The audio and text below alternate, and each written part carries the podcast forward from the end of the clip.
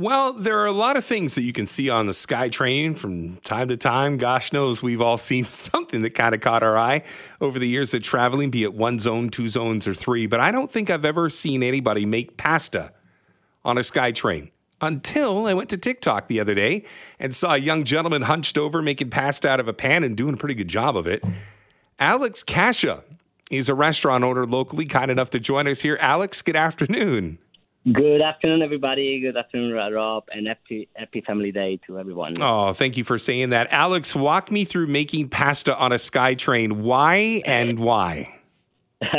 well, uh, that was a pretty fun thing to do, actually. Um, well, the idea started that uh, it's out of our Spaghetti Sunday brand, um, clothing brand. We wanted to make content uh, and make videos of people making pastas in, in unusual spots around Vancouver.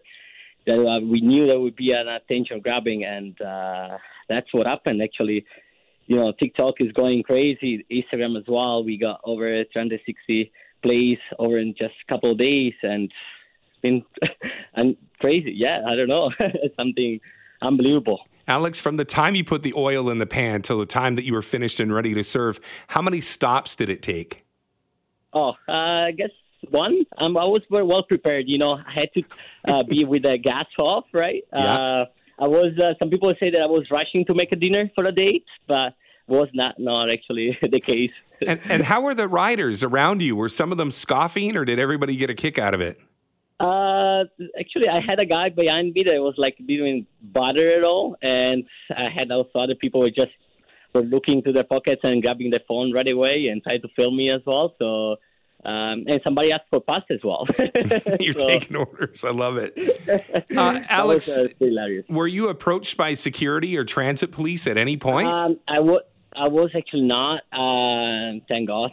Uh, we were just do like a couple of stops, and it was uh, just a quick one, to be honest, just to do like uh, these merch videos and stuff um, that actually related with our store, Casereccio, that is located in Kitsilano. Um, so no, I was not. Alex Cascia is a co-owner of uh, a restaurant here in Kitsilano, joining me here on the Jas Johal Show. So you do it on the SkyTrain, and obviously that's gone viral. What's next? I mean, how do you top the SkyTrain pasta? Well, well, I don't know. Like we do have actually already some content and videos ready to go. Uh, we really wanted to do like to do, to do videos that distract people from the drama. That's what all come from. Like our merch says, uh, more pasta, less drama.